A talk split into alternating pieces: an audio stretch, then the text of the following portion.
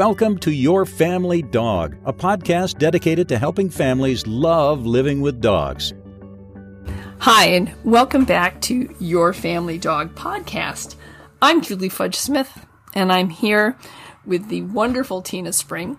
And as per usual, Tina and I get on the call, although I was late because Skype was really testy today and uh, made me sign in like 14 different times in 14 different ways. So that was really fun. I mean, I can't tell you how much I enjoyed resetting everything and getting all the confirmation codes and putting them in and being told they weren't right. And it reminded me of a song I'd been listening to, which was the Authority song by John Mellencamp, which is, there's this great line, I fight authority and authority always wins. And I felt that way about Skype, that I was, all I wanted to do was get on and record a podcast. And I was in this battle with Microsoft. And it felt like it was, you know, I fight authority. It's like I fight Microsoft and Microsoft always wins. And as the song was playing, I looked over and I looked at Zuzu and I kept thinking, I wonder if dogs don't sometimes feel that way, that they fight authority and authority always wins, man every time I want something, something happens. And I was thinking, I don't really want that kind of a relationship with my dog. I don't want my dog to, it's not that I don't want to, my dog to think that I have the final say because probably most of the time I do. But I don't want my dog to feel as though our relationship is based on fighting my authority every time she wants something. That that just doesn't seem to me to be a very productive relationship to have with my dog, with my husband, with my kids, with my coworkers, with my podcast partner, whatever it may be, that's not the relationship that I want to have. But is that the relationship that sometimes, or perhaps more often than we'd like, end up being the relationship we have with our dogs? And instead, what are we looking for? I think we're looking for, as I used to tell my owners, I want you to build a relationship that's built on cooperation and trust. That you can, I can trust you, you can trust me. I'm going to be fair, but I also, let's cooperate with one another and we're going to get a whole lot more done. And so one of the things that Tina and I did finally figure out in this conversation that we have every single time before we, we record, unless of course we have a guest, is what's the nature of cooperation with our dogs? And what's one of the tools that we both use or have used quite a bit in building cooperation with our dogs? And that's PREMACK, the PREMACK principle, which I think both Tina and I really, at least I know I really enjoy working, doing PREMACK, PREMACKing with my dog. So with that sort of obtuse and weird introduction, I'm going to turn it over to Tina and she's going to explain what we mean by pre-macking. There you go, Tina. No pressure. So I'm not going to give you a very scientific uh, answer. I'm going to give you the layman's answer, which is I'm going to release the learner to do the thing they wanted to do anyway after they've done something that I asked them to do. Vice versa, if you don't do the thing I ask, then I'm not going to give you permission to do the thing you want to do. So I think my clearest example is polite leash walking. If you're pulling on me, I'm not going to go forward. Moving into new territory is what the dog wants to do anyway. So if they are walking politely and, and adjusting their pace to more closely resemble mine, we're going to continue to go forward. But if they start to walk too quickly uh, or in a direction that we're not walking, I'm going to stop and I'm not going to continue moving forward. So, you know, do I use a bunch of food to teach polite leash walking? Of course I do. But eventually, the reinforcer for walking nicely on leash is that the dog gets to continue on the walk and gets to go explore and check P mail and all that. But I I pre-mack all sorts of things, right? I stand at the back door and look knowingly at my dog and see what behavior they're going to offer that makes me turn the handle to the door so that they can go out. And really, any polite behavior will do. If you want me to feed you, you have to be in your crate. So our dogs race to their crates to be fed. Uh, There's all sorts of examples of this. So, what examples are there in your home? Well, I was thinking about the the one I did with. Um, I think one of the first times I really instituted pre-macking was with my dog Bingley, and um, I'd done some before, but there was one time we were out for a walk and Bingley saw a squirrel, and he went, you know, in that trembling, frozen, I see a squirrel, right? And so I looked at him and I, I said, Bing, you need to sit and look at me. And as soon as you sit and look at me, then you and I will run to that squirrel. So I, I waited because I tell him this and he kind of looks at me and then he, then he stopped and he looked back at me and he sat and I said, okay. And we ran to that squirrel. Now I have to tell you that this squirrel was in absolutely no danger whatsoever of being harassed or caught with me running after it. There's no squirrel in the country that is in any kind of danger if I'm running at it. So this was not squirrel torture. And actually, probably the squirrel was having a good time. It's probably squirrel fun. So what Bingley learned was if he saw something like a squirrel, he would start to just sit immediately and look at me, and then we would run to the squirrel. And so I think that's a good example of pre-mack. And then I've been pre-macking with Zuzu, trying to get her sort of reintroduced to a crate. I started by putting her food, her bowl, in back of her crate, and then allowing her to go in. And then what I started doing was I put it in the back of her crate, closed the door, and looked at her. I said, Did you want that? Did you want that food? And as soon as she pawed the crate, I opened it and let her go in. Now, when I have the food, same kind of thing you do, is you have to go into the crate, then I will give you the food because I want her to be. So now she's eagerly going to the crate and running in, and I don't have to ask her, Where do you get this? She just goes right in. And so I think the, the thing that I love about Premack is that it's using what you know is important to the dog to reinforce something. And it, it doesn't, it's not necessarily food. It's you, it is a behavior. And I think behavior is incredibly rewarding because you something you know that your dog wants to do. And I think this is the same it's, it's it's the same kind of thing with like with kids. If you eat your peas, then you can have dessert. You know? I need you to eat something green. You want to eat something sweet. So you eat the green, I'll give you the sweet. And I think that it just builds cooperation. I think it builds a sense of agency, especially I I think with kids and they understand, okay, um, I have a little bit of control here. You know, um, if if I want something, I know what I need to do. Is what I want important enough to me to do what my mom wants? Maybe it is, maybe it isn't. And I think it allows, it helps kids to start making decisions. I think it helps our dogs to start making decisions about what is and is not important to them. And I think every time that you make a decision, you say, okay, I choose to do this. I think that does build cooperation. I think that builds agency, but I also think it builds confidence. And I want my dogs to feel confident and trusted in their lives.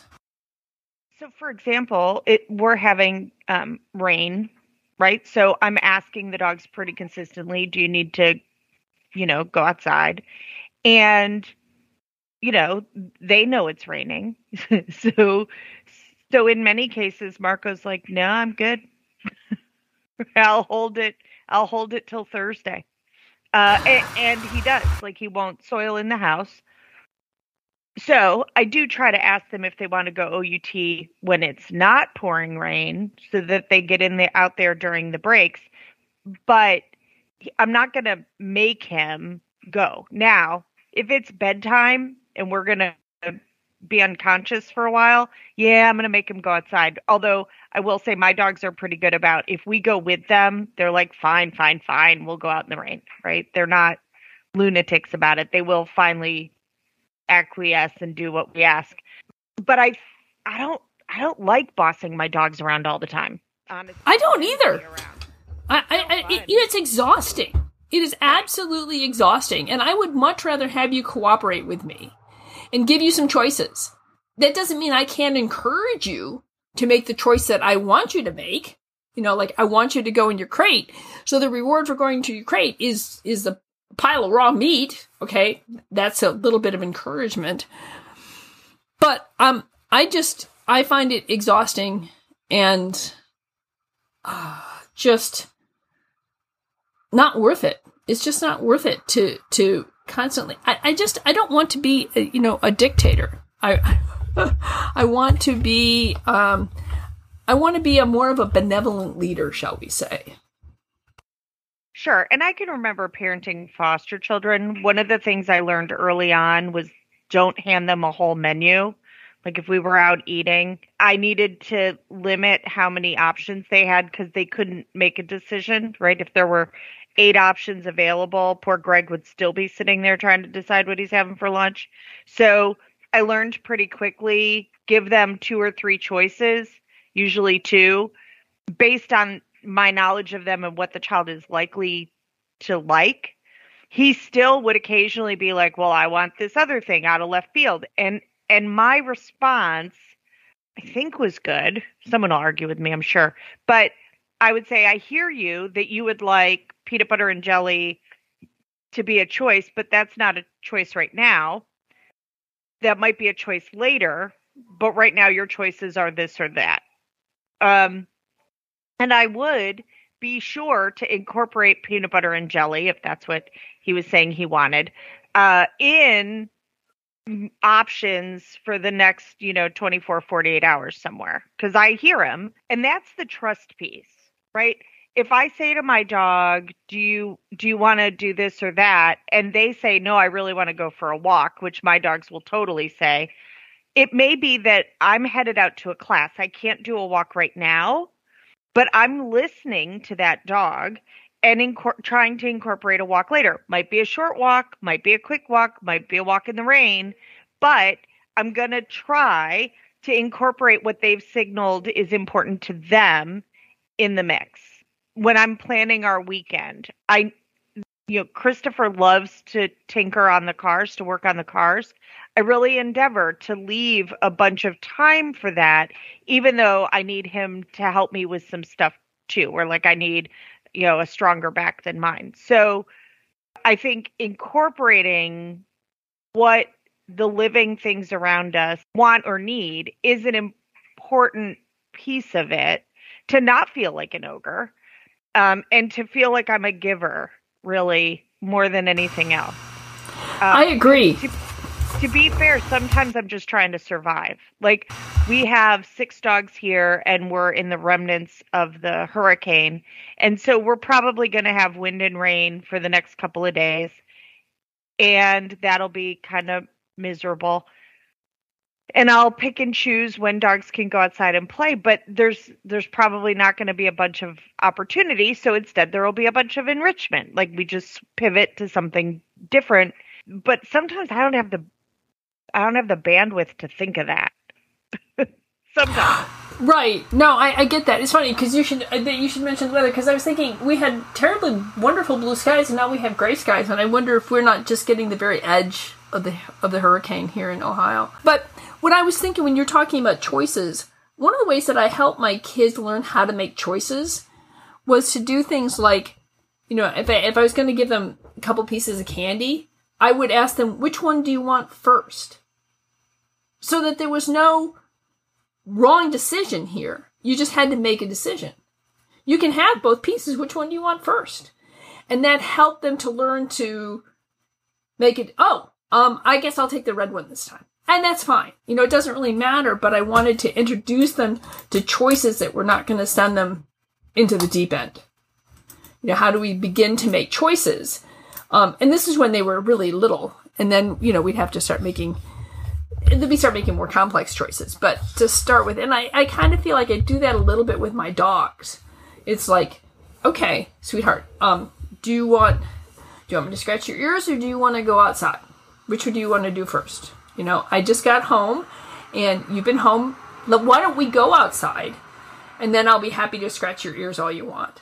Um, but I, I also like the idea of, of, you know, sort of listening to what the dogs. Yesterday, I think I've talked about the fact that our cottage, we had a pipes burst and in December. Anyway, so lo and behold, we're finally nearing the end of the reconstruction of my cottage.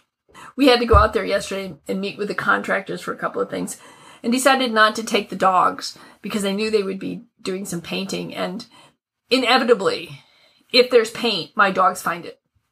They just do. And so we left the dogs at home. We had to leave them for longer than I normally would like.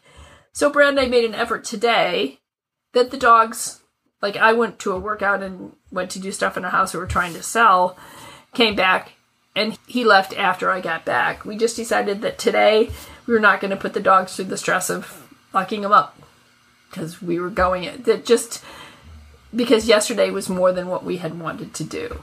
And so today, you know, they'll get a Zuzu and I were outside cutting flowers and weeding and we'll get a walk in this afternoon and I think that th- that goes to what you were saying about trying to find the bandwidth but trying to make the promises knowing what the dog wants and how can I incorporate that and you know take care of them so that they feel like okay you may not you may not hear me now but i know you're hearing me. And i think that that's important for dogs kids spouses to understand. I hear you can't do anything about it right now but i will. Well and i use Premack for me right? Like okay if i clean the bathrooms then i can i don't know read my book for 15 minutes right like i I go, okay, I, I want to do X. Z needs to be done. So when I do Z, then I get access to X, right? It's a great way, even for me, to motivate for me. Yes, yes. In fact, they use that in Noom. I hadn't realized it was Premack right. until you said that. I'm like, this seems so familiar. Well, that's because I'm Premacking myself. right. There's a lot of, you get to choose what you want to do. As a matter of fact, Noom's a really good example because there are no no's. There's just right, have you assessed, right.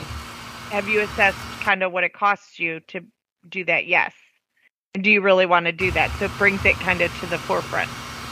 So I think Premack can be pretty powerful. I think we tend to make it more complicated than it is for families. And so basically it's giving the learner permission to do the thing they want to do anyway for doing something that you ask them to do. So your child puts their dirty clothes in the hamper and they get to go jump on the trampoline, or they um, make their bed and you get out the slip and slide, or any number of things. And and I love that it is progressive with development. When you've washed the car, then you can borrow it. I remember my mother doing that. You want to take the car? You have to wash it for me. But you know, the thing that I also love about Premack is it gets away from using food or money or whatever as a reward.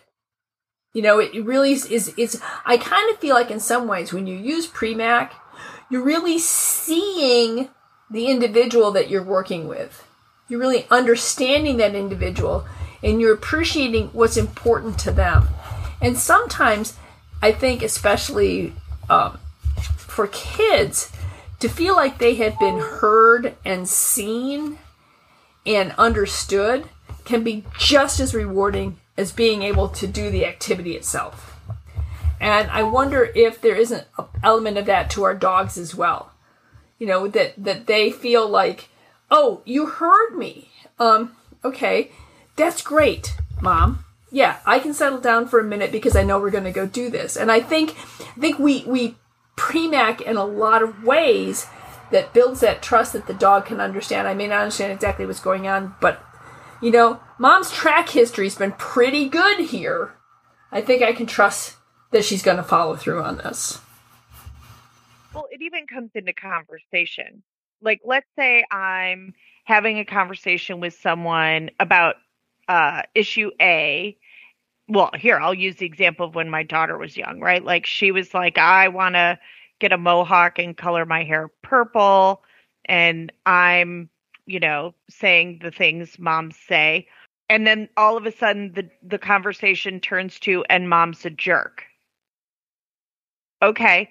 Well, I'm not talking, we can talk about me being a jerk later, but right now what we're talking about is the hair Uh, and I will write down, which I know sounds really weird, but whether it's customers or a friend or whatever, I I want you to know that I heard you that you think I'm a jerk. So I'm going to write that down. We'll come back to that, but right now I need to solve this one thing first. Right? My experience is that typically once we solve the thing, then we decide that maybe we don't have to talk about mom being a jerk. But, you know, sometimes we do because obviously I'm here to make everyone's life harder. So I want to steal the joy from everyone's existence. That's my that's my daily goal. Yes, I think that I think that comes with with um, when they give you your diploma for motherhood. You know, when you when when you finalize the adoption or you give birth, and they give you the instruction manual that comes with each child. Yeah, ruin their lives is the, rule number one. Make sure you ruin their lives. Two, make sure that you don't communicate in any way possible that could be understood as communication you know, and and three, deny anything that's fun. Yes, absolutely. If it's fun, it's a no. So it's but I will also say that I can remember times parenting, and I'm sure I've done this even parenting, raising, you know, my dogs, that there were a lot of no's just because I was overwhelmed. It wasn't necessarily that I wanted to say no, it's that I didn't have the bandwidth to say yes or to think about something. And so I, for me, it was a that getting into the practice of um you know i say okay everybody get your shoes and socks on we're you know going to xyz and they're like but we want to go to the pool writing down like hey they want to go to the pool or hey this child is saying they want peanut butter and jelly or hey this child says you know can we do this one day um, writing those things down helped uh, it also helped me to manage my stress because if I realized I wasn't doing that, I knew that my stress was pretty high and I needed to do some self care, right? Uh, honestly, just solving the question of what's for lunch, what's for breakfast, what's for dinner, if I keep a journal of, okay, child two wanted peanut butter and jelly yesterday, well, maybe I'll make that the choice for lunch today. Like, do you want peanut butter and jelly or do you want this?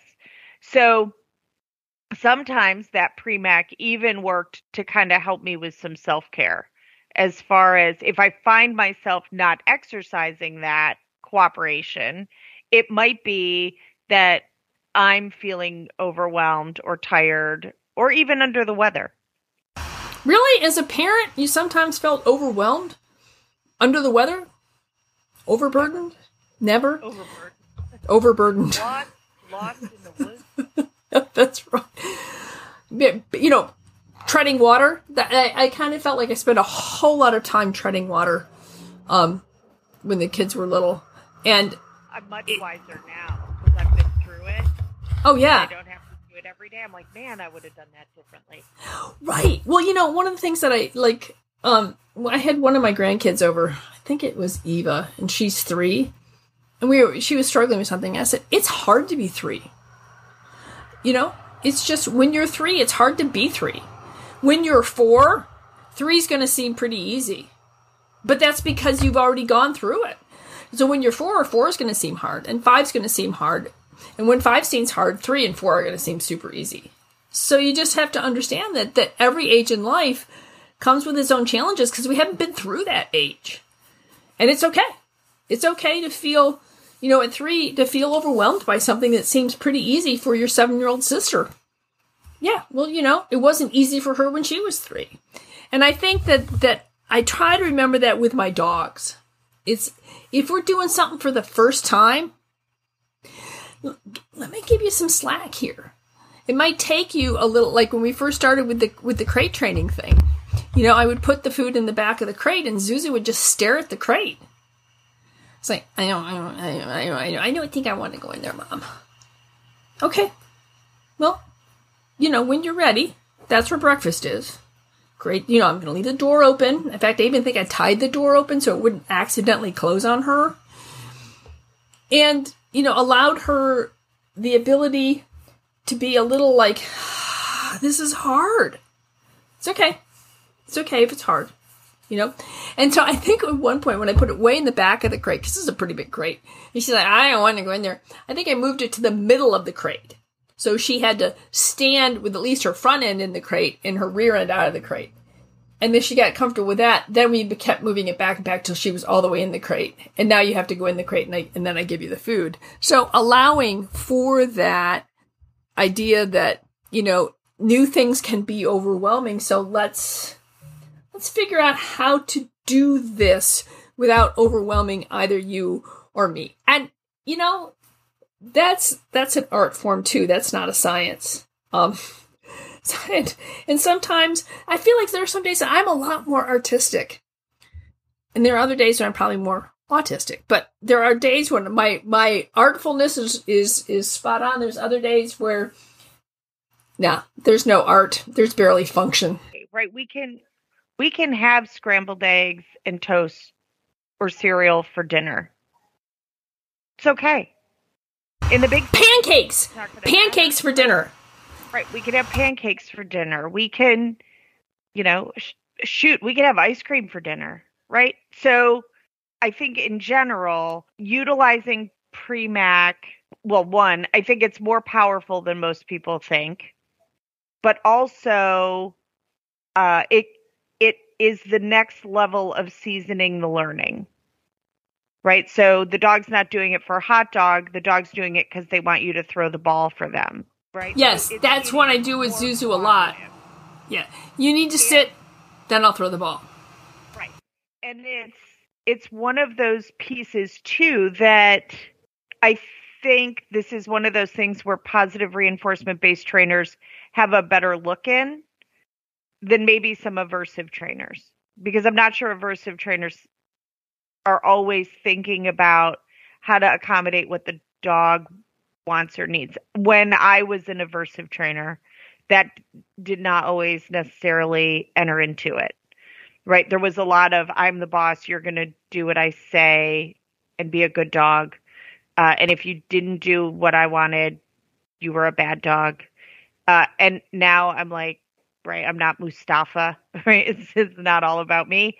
It's more about can we navigate this wonderful world and journey and life together uh, peacefully and without a whole bunch of rigmarole. I agree. Um, and I love the fact that you said that, that pre-macking is in some ways the next step after using treats. And what I have found is the, the more you play with pre-macking, one, what, one, the better you get at it. And two, the more you realize how many horizons that opens and how fun it is. Pre-macking is really fun. At least I really enjoy it. And so you can start sort of doing pre-mack in layers. Like when I'm working on fetch with, with Zuzu, I always have two balls. And so it's, we do two things. One is you have to drop the ball and you have to sit. Then I will throw the other ball. So I worked it f- for a while. Just pre-macking was like, okay, you drop the ball, I'll throw the other ball. Then sometimes if you sit, I'll throw the other ball. And it was be able to, I worked on both of them separately doing the pre-mack, like if you sit or if you drop the ball, another ball gets thrown for you. Then I could put them together. Drop the ball, sit, and the ball gets thrown. So pre-mack can work, you can you work them separately, you can work them together, you can work a lot of different layers because for Zuzu, throw, and especially for Bingley, uh, throwing the ball was such a desirable behavior. I think that I probably could have got them to, I don't know, run the Iditarod. I think I could have gotten them to mow the lawn for me. I could have gotten them to do pretty much anything if I'll throw the ball for them. So it was nice because knowing how important this behavior was to them, I could play with a lot of different things and use it to teach them different things because this was such a huge reward for them. So I think that what you'll find with when pre-macking is when you start playing with it and you start really understanding what's important to your dog to do, then you're going to have an incredibly important tool. Like I said, playing fetch is just a huge, huge reward for my retrievers. So I'm going to use that reward for a, to teach a whole lot of other things that I need you to learn.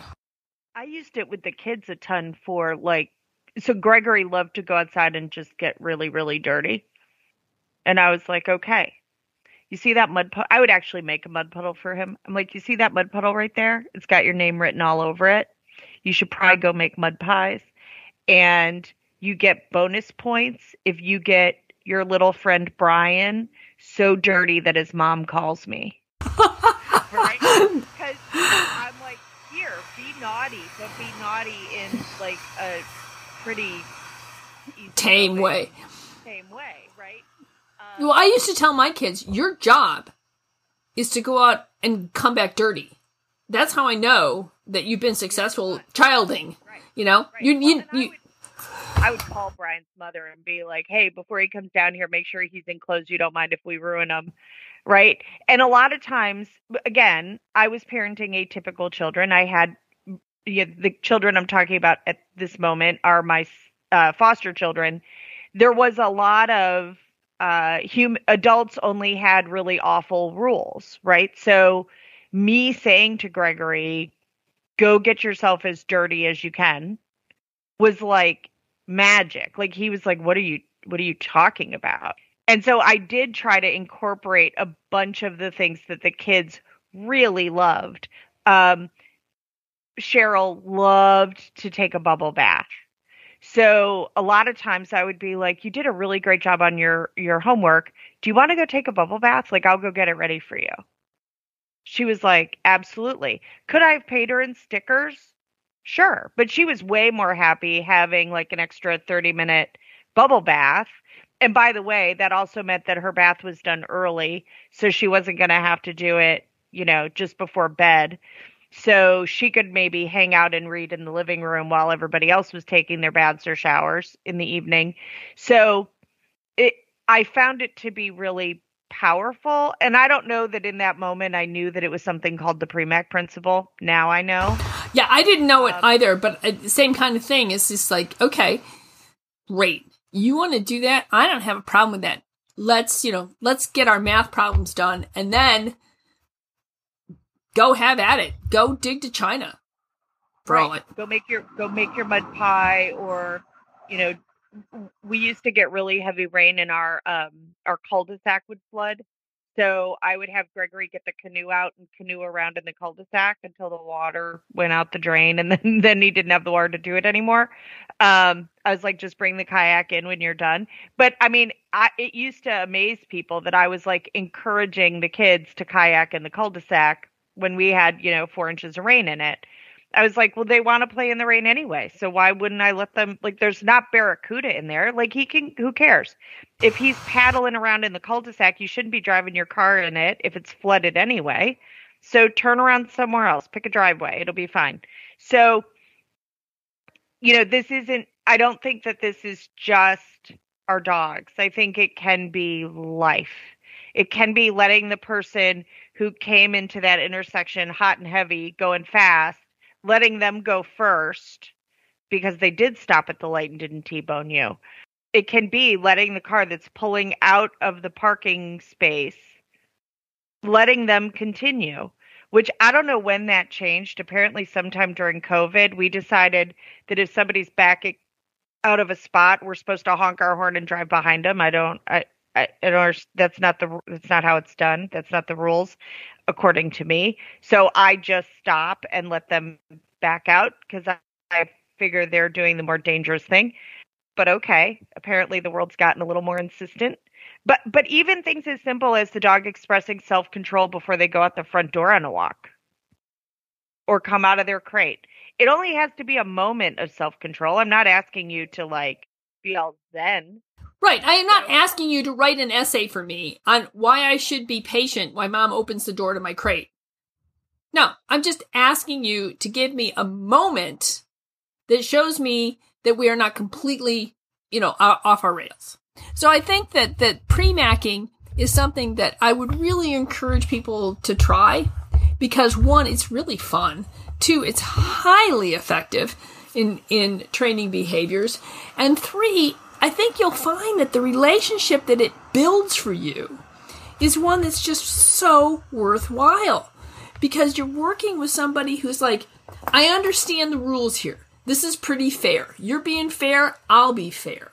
And I think it builds cooperation and a sense of fairness and, and agency in both people. And it does take an awful lot of pressure off of you to not always feel as if I have to demand and insist on everything going, you know, my way or being my way. You can use the cooperation to to have life be a little bit more smooth and genteel. And I think that we need a little bit more gentility. I think you're right. I think COVID sort of broke down a, a lot of, if not, I don't know, all of our genteel ways. And that maybe this is a way for us to institute, a little bit more civility back into life. Well, yesterday I got honked at because I was waiting for someone to back out of their space who had started backing out of their space while I was still moving toward them. But the person behind me was like, You should just run them over. And I was like, You're just going to sit there for a minute. We've become very singularly focused, I think. So you could do this in simple ways. You get to the end of your driveway and the dog says, Hey, instead of going to the right today, let's go to the left. Or instead of going down Main Street, the dog says, Can we go down Church Street today and go check that out? Where possible, I would just tell you to kind of loosely pay attention to what the living things around you are interested in. And also think about what you would want to be rewarded with, right? If I could get rewarded with a nap, I'm like a super happy camper, right? I think Christopher has actually used that a couple of times where he's like, you know what? You seem like you're really tired. You should probably go take a nap. I'm like, woohoo, yay, I get to go take a nap.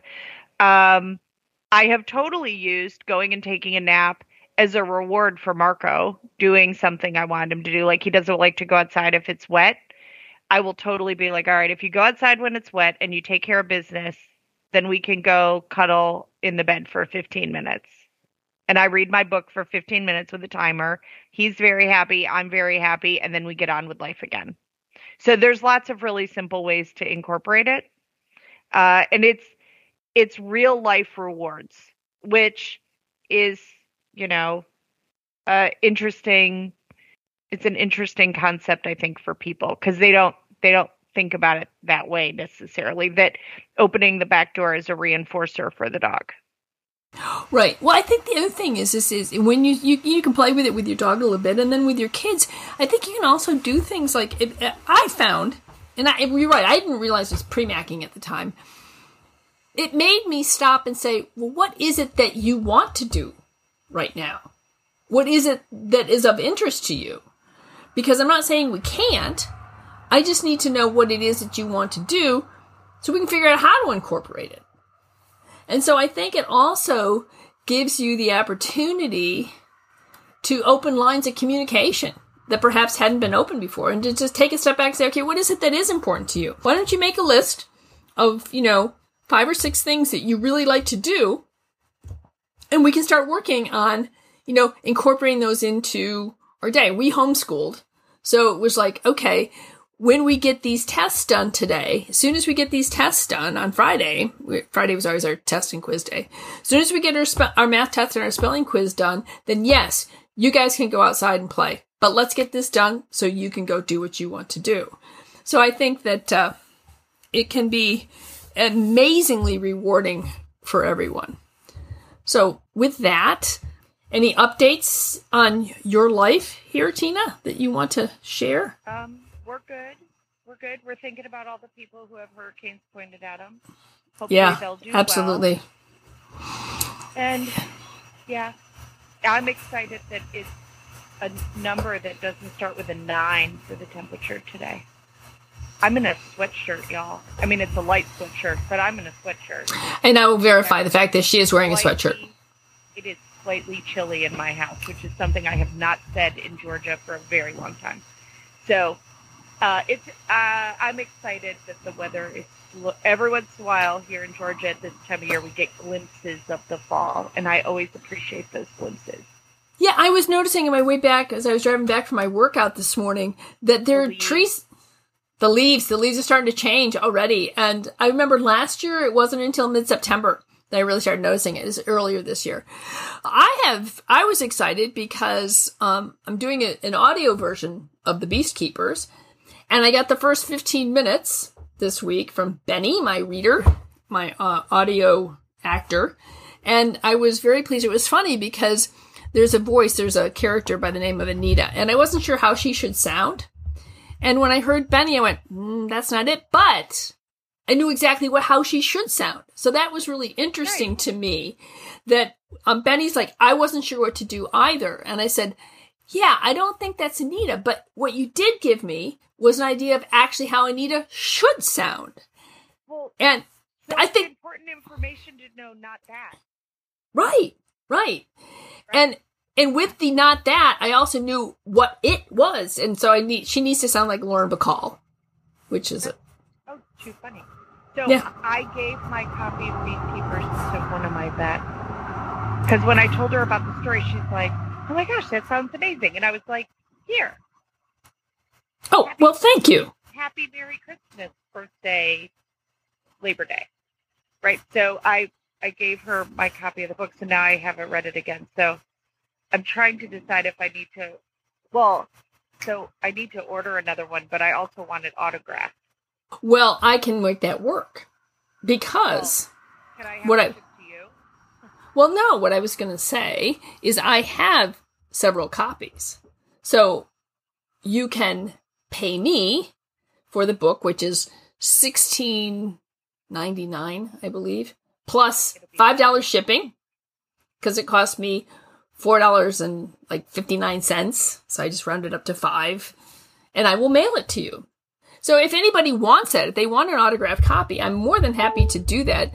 You just need to email me at I have a new email address for us because we were having some problems with the feedback at your family dog podcast email. So now Okay. you can email us at your family dog podcast at iCloud.com. That's your family dog podcast at iCloud.com. If you would like an autographed copy of the Beast Keepers, I'm happy to do that for you and we can work out a payment method. And um, if you have suggestions for us as to who you would like us to bring on, topics you want us to talk about, and we didn't get back to you, well, we never got the email because the emails got messed up. Unless, of course, you were on our website and you emailed it from our website. But anyway, try your family dog podcast at iCloud.com. That should get your email to me and we can proceed from there. And I will actually include a Beast Keepers bookmark with each and every order. So there you go. I'm so excited. So yeah, All right. so my vet, one of my, like I said, my chiropractic vet was super excited to get a copy of the book. She was like, "This sounds amazing," and I was like, "Here, my gift." Well, good. I hope she finds it amazing. What I have found is there's a certain age group that, that finds it more difficult than others. Okay. Yes. Some people will struggle to suspend their disbelief. Well, it's interesting because I get she doesn't build a world. Well, okay, it's set in like this is not high fantasy or for world building. This is low cozy fantasy. So it's set in the real world. So the descriptions of Ohio are sort of my world building technique. And other people will tell me, What's with all the descriptions, man? I don't need. so I just kind of feel like, I don't know. I just wrote a book. I kind of liked it. I hope you like it too. And if you don't, that's okay. But it amazes me that anyone would give an author that kind of feedback. Right? I've I've read some books that I was like, okay, not really sure why that was included, but it never occurred to me that I would like put that in a review or find the author to complain about it. Like it's your book, you get to write it the way you want. Like that's fascinating to me. yeah, um, well, I get um a, a wider variety of reviews, shall we say, on Goodreads. And I get the inkling. Now, I could be way off base here, but my inkling about Goodreads is that a, a, a good number of these people perhaps think of themselves as New York Times literary critics. Mm. I'm going to go back to it's not the critic that counts, right? They're not in Yeah. the arena. They should write their own book. I also, I'm not sure I want you reading all the reviews. Like, I'm not sure that's a healthy thing. no, you're not the only. You're not the first person to say that to me. But I, I mean, I had had. Um, I did have one that was really sweet. Um, a woman bought a copy from me, and I autographed it, and I sent it off to. She had it sent to four little girls, and they got it, and they were thrilled to death that an author would even consider sending them, you know, a book. and they've been reading it, and um, it was just it was really heartwarming to see these little girls so excited about a book and about the fact that somebody cared enough to write an inscription to them and that they were going to read it chapter by chapter and they were writing down their questions. And so I just, when I get disheartened by some of the other reviews, I just think about this wonderful family who um, seems to really be enjoying it. And, and you know what? That's why I wrote the book. I wonder if some of it is the fantasy reader. Uh, so I, I assume it's like other genres of literature, right? That if someone's expecting, I don't know, what what did you what did your that one person say like mutant teenage vampires? They're not going to get that angsty, angsty teenage teenage vampire assassins. there we go. So so if that's what they're expecting, if that's the form, the genre of fantasy that they're enjoying, then yeah, you're you may have missed the mark. But I'm, I'm not sure that's a bad thing. But yeah, like yeah, and right, and and my understanding is very playful. Yes, it is, and lighthearted, not not yes, bringing out your inner parent. No, and the the thing is, is, is that's it. And, and the, the people who get it will put that in the reviews. It's like, if you're looking for, you know, high fantasy, that's not it. This is cozy fantasy. It's also considered what's called low fantasy, which means that it is, has fantasy elements, but it's set in the real world. So it's, I'm not creating a whole new world or environment or whatever. Um, this is, and, and some people, they go, you know, I just, it makes me wonder are there really, maybe there are mythological creatures in eastern Ohio, in rural Ohio. Could it, could it be? I mean, it seems kind of like, and that's what I really wanted people to be thinking was maybe, maybe there are, there is a hollow somewhere between Harrison and Caroline County where the centaurs live. So, Sasquatch Chronicles will tell you, yes, that they have reports in Ohio. Yeah. So there my sister sent me a book. Uh, what was called? What was it? Um, Bigfoot sightings in Ohio. Yep. so, okay. So anyway, well, enough about my book. Um, just if you are interested and you you want a copy autographed, please contact me. Happy to do that. And um, in the meantime, go out and pre-mack your dog, pre-mack your kid, pre-mack yourself. Right? yes. Pick, pick some sort of. Okay, so this is I'm gonna challenge everyone.